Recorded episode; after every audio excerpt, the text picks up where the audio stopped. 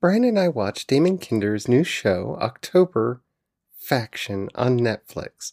And I'm saying that it's his show because I have not read the original comics. I have no relationship to the to the original comics, and I only watched it because his name was attached to the project, and I wanted to see how it played out. And it did some things okay.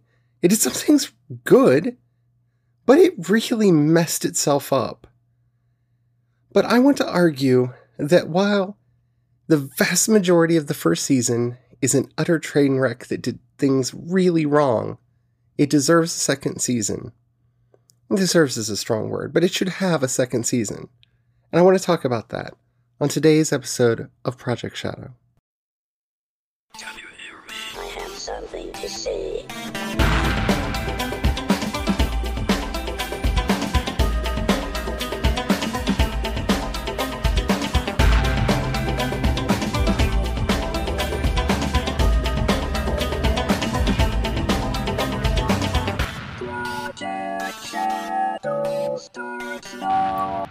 Hello, everybody. How are you doing today? My name's Charlie. You might know me better as sci-fi fantasy writer C.E. Dorsett.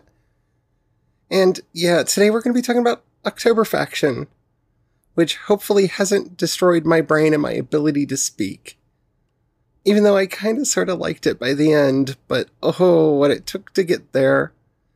But before we get into all that, if you haven't already, please do take a moment to rate this podcast in whatever app you're listening to me on. It really does help out a lot. It tells the algorithms to share the podcast with more people. And the more people that listen, the bigger the community. And the bigger the community, the better the chance we have of actually communicating with each other. And after all, that's why I do this in the first place. Alrighty then. So I am going to be talking for a while without spoilers, and then I may get into some spoilers, but I don't know. We'll see how this goes. So I loved Sanctuary. I think I should start there. I, I love Sanctuary. I loved Stargate Atlantis. I liked Stargate. I, I have a lot of love for many product projects that Damian Kindler has worked on over the years, and I was excited that there was a new show coming out. I knew that it was based on a comic. It is a comic that I have not read, so I do not know if it is paced like the comic. I do not know how it is, how connected it is to its source material, and honestly, I, I'm unfortunately less interested in that now than I might have been before. Uh, so I want to start with if you've tried to watch this show and you just couldn't get into it, I, I feel you. I, I really do. You see, my husband and I really like spooky shows. And when I say spooky shows, I'm, I'm not talking about necessarily horror shows. They're like this new genre that's been around for a while that like was pioneered by like Charmed and Buffy and shows like that that are on the edge of horror and they're creepy and they're weird, but they're not full out, you know, horror in the traditional sense of the word. Yeah. And I, I really like a lot of shows that are kind of in this vein from I would put Sanctuary in there, especially its early seasons. And, you know, there's quite a few that we watch now, mainly the ones that everybody knows, and that's Stranger Things and The Chilling Adventures of Sabrina. And you can really see that Netflix is wanting to kind of make its name as the channel that produces a lot of that because they produce a lot of that, and some of it's really good, and some of it. Hmm. And then there's like Residue that was really good, but nobody watched it, so we didn't get any more of it. And, and if you, I think it's still on Netflix. If it's not, you should de- definitely look and see if it is. It's a miniseries. It's very, very good. Um, really enjoyed it. Really wanted more, and yeah, Netflix. So I sat down to watch the show, and it did so many things just terribly, terribly wrong. I am not going to call out actors because I don't think that that's beneficial because I don't want to blame the actors. And I don't want to blame the writers. I, I don't know whose fault a lot of the problems the early episodes had, who it really comes down to. But I will say that most of the characters, the they they they were flat. I don't care about them. I didn't care about them. I didn't care about them until probably episode 6 or 7 out of 10. And we only kept watching it because we fell victim to the sunk cost fallacy where we just went, well, we've watched this much and it's starting to get a little bit interesting. Maybe, maybe. And we kept pushing on. And by the end, I was actually interested, but it took way too long to get there. So, number one, the first thing that this show did wrong, before I even get into the acting and the writing, is that it does that terrible thing that a lot of streaming shows do, especially streaming shows on Netflix. Netflix is really guilty of this, where they're like, well, we have an entire season and it's all going to go up at once, so people can just wade through it. And, mm, okay. Now, I have written many a novel that has a slow start, that are slow burners, and I'm not against a novel that has a slow burn to it. I'm not even against a TV show that has a slow burn to it. I think there's a place for that. But the one thing your show has to have is a hook. And if the hook to your show doesn't take place until the fifth out of 10 episodes, you've done something wrong.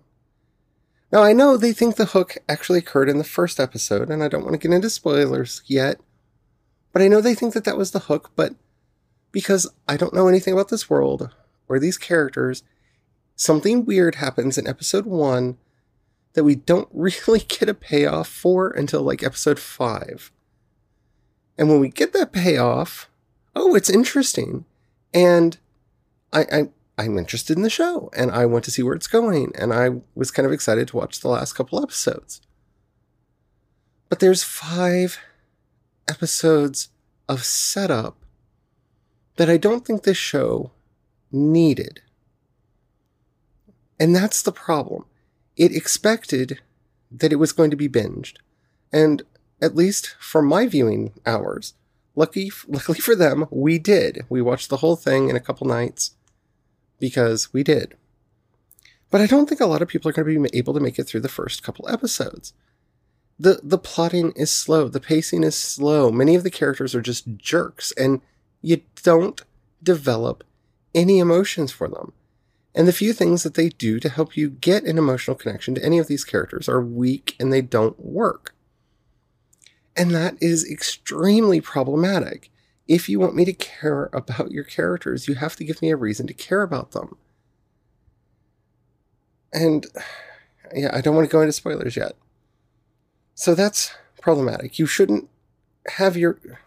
If you only have 10 episodes, then the main plot of your show shouldn't wait until the fifth episode to kick off. Now, in the show's defense, it is trying to set things up. This is a show where there are monsters and there's a monster hunting agency and there are people with superpowers who are actually monsters because everyone with superpowers is monsters. Yay! And they take a lot of time to set that up and to get to see the interpersonal relationships between the characters and how the brother and sister relate to each other and how they relate to their parents and how the parents relate to each other and how the parents relate to the grandparents and how all of this relates to the to the company that is doing all of the monster hunting and okay it's a lot of good setup but it's like reading moby dick. Yes by the time you get halfway through the book you understand how to hunt a whale and how to live on a sailing ship of the day.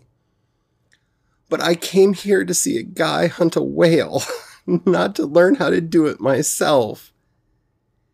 And so that's why most people can't get through Moby Dick because of how the book starts. Because Herman Melville spends a lot of time teaching you how to hunt whales.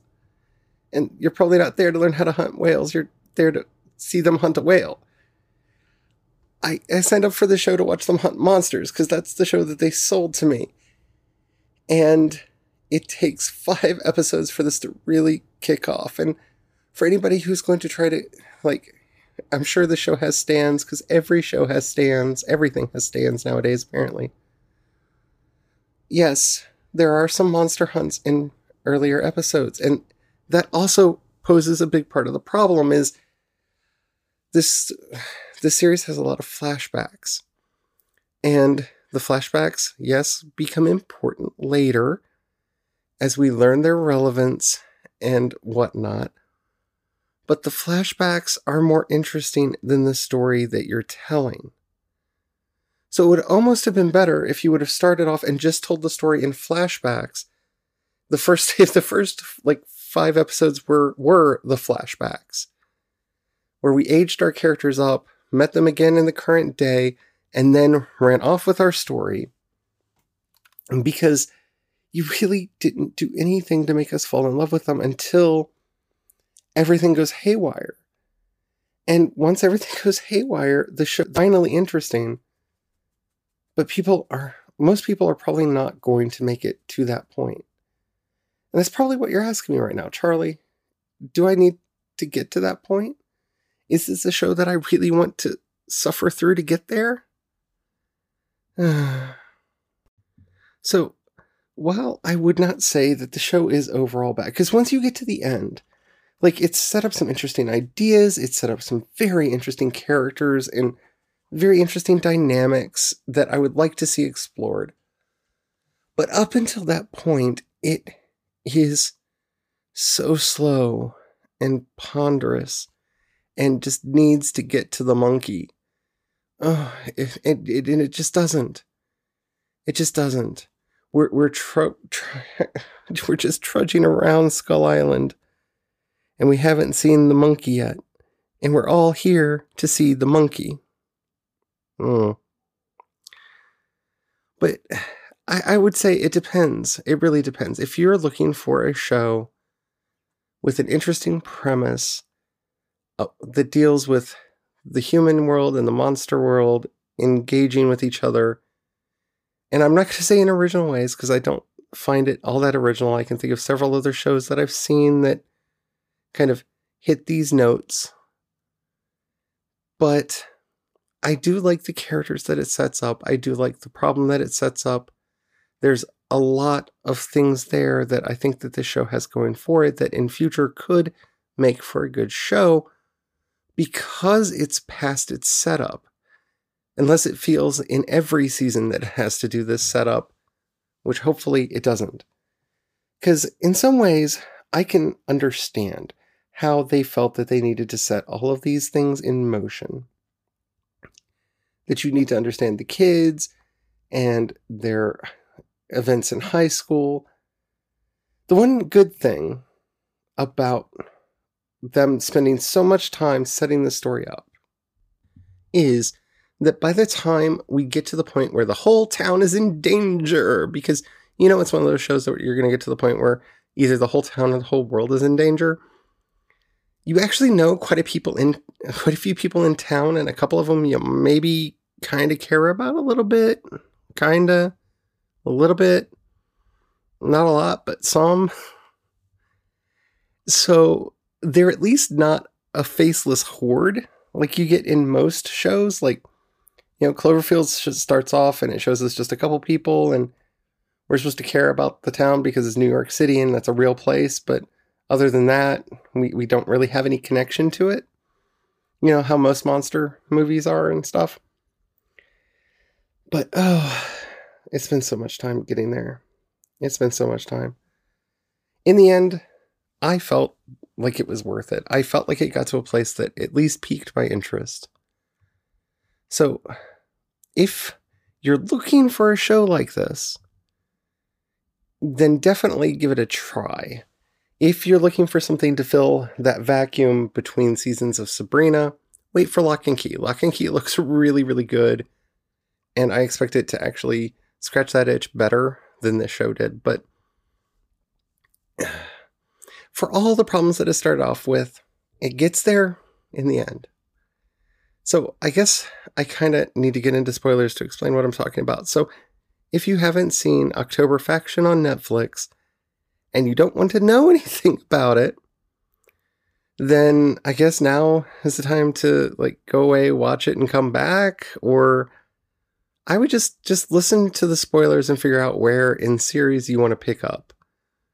because that might actually be better for you because it it I think uh, quite a bit of the early episodes are skippable. Just they are. So anyway, spoilers are incoming for October Faction.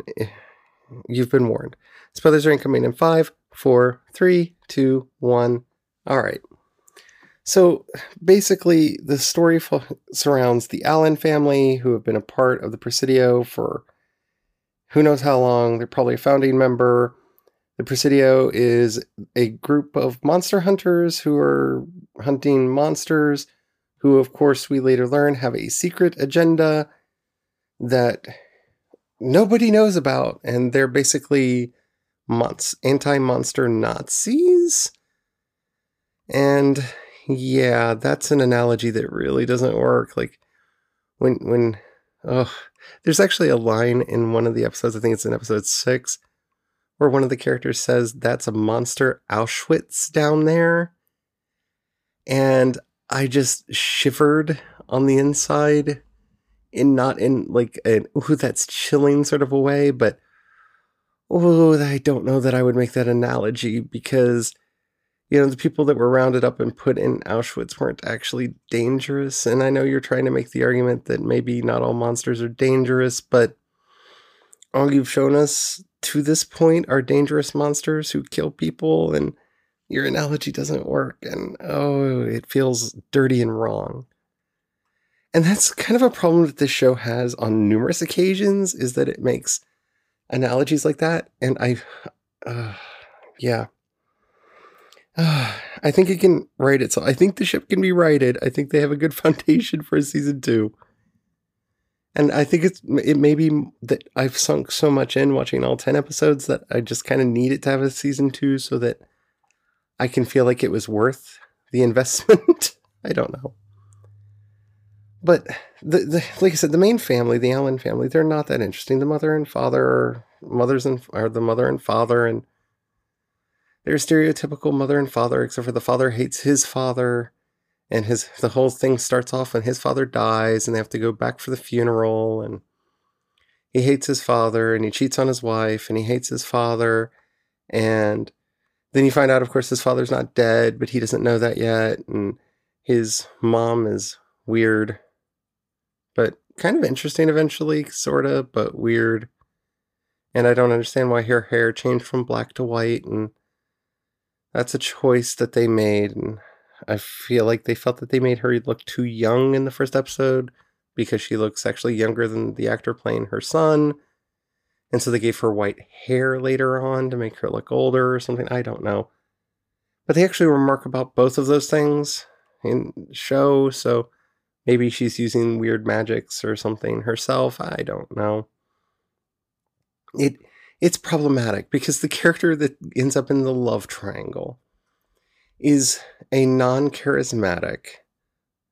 I, I, don't mean to be insulting, but he's not overly attractive an individual. And the idea that he, he he would have two relatively attractive women like just so thirsty that they'll just no, it, it doesn't work because he he's a jerk. They've shown him to be nothing but a jerk. And yeah, in some of the flashbacks, we see that he can kind of, I don't know, be sweet ish a little bit, but it, it's not enough. It's not enough. And I, I get the way that they're setting this up because they're really getting us to know who the tw- the teens are. But one, I feel like the actors that they cast are way too old to be playing high school kids. Like it's kind of like watching 90210 and going, wow, that's a bunch of 30 year olds in college. Like you get that scene from 30 Rock going through your head, you know, the one I'm talking about with Steve Buscemi. Yeah, I felt like that a lot. But, and that's kind of the problem that this show has is I think, uh, one, a lot of the casting mistakes, they, they were off until you get to the later half. The, the warlock that we meet and the I, I don't know vampire, I guess, because they don't really tell us the name of a lot of the species. I think he's a vampire anyway. We we they're interesting. They're good actors. I really like them. I think some of the other characters get into their roles a little bit more, and I'm not like hating watching them anymore. But oh, this show made so many weird mistakes. In the end, I, I felt like it was worth watching. Like I liked how it ended. I like especially the cliffhanger that it ends on. I, I think there's value there. But uh, can we just talk about just for a minute the gay character who pressures the guy that he has weird psychic dreams about and ends up helping him get over the death of his first gay crush by talking to the spirit of the dead kid and then decides to like push him into coming out when he's not ready and then gets really upset when that backfires on him because everybody should be like uh, the insensitivity of the entire queer storyline in this story just stabs me in the chest every time I think about it. So, yeah. If you want to see a train wreck that ends kind of in an interesting way, definitely watch the October faction. I, I do, like I said, I do like how it ended, and I don't want to give a true spoiler of the ending because I think there may be some people that will watch it out of morbid curiosity after hearing me talk about it. Mm, but you, you need to be careful with your casting. You need to be much tighter with the writing. And yeah, it uh, actually, best way, if you didn't find the overly dark, morose tone of the DCEU movies to be overdone, if you liked Man of Steel, or Justice League or um, Dawn of Justice. Okay, you might like this movie. You might like the show because it has that same kind of dour thing going on. Anyhow, I, I'm done. I'm done. Hopefully, it gets a second season because I think where it ended, I would like to see more, but I don't think enough people are going to get there to to find that out. And if you are one of them, let me know. In the show notes, you'll find a link to the voice message system. I would love to hear what you think. You can also use it if you have any questions, comments, or topics you'd like to hear discussed on the show. I really would love to hear from you. Um, yeah. If you'd rather hit me up on social media, I am C Dorsett on both Twitter and Instagram. And you can find links to everything that I do over at projectshadow.com. Also, um, while you're in those show notes, if you've got a dollar you can pass my way, Really does help out a lot. You'll find a link to both the listener support and my Patreon down there. Thank you to everybody who's already done that. If you don't have any money right now or you don't feel like giving, that's perfectly all right. But if you know somebody that you think would like anything that I do, please share it with them. That helps out a lot too. And I think that's it. Yeah. Wow, it was a thing. I really hope Locke and Key is good. Until next time, don't forget have the fun. Bye.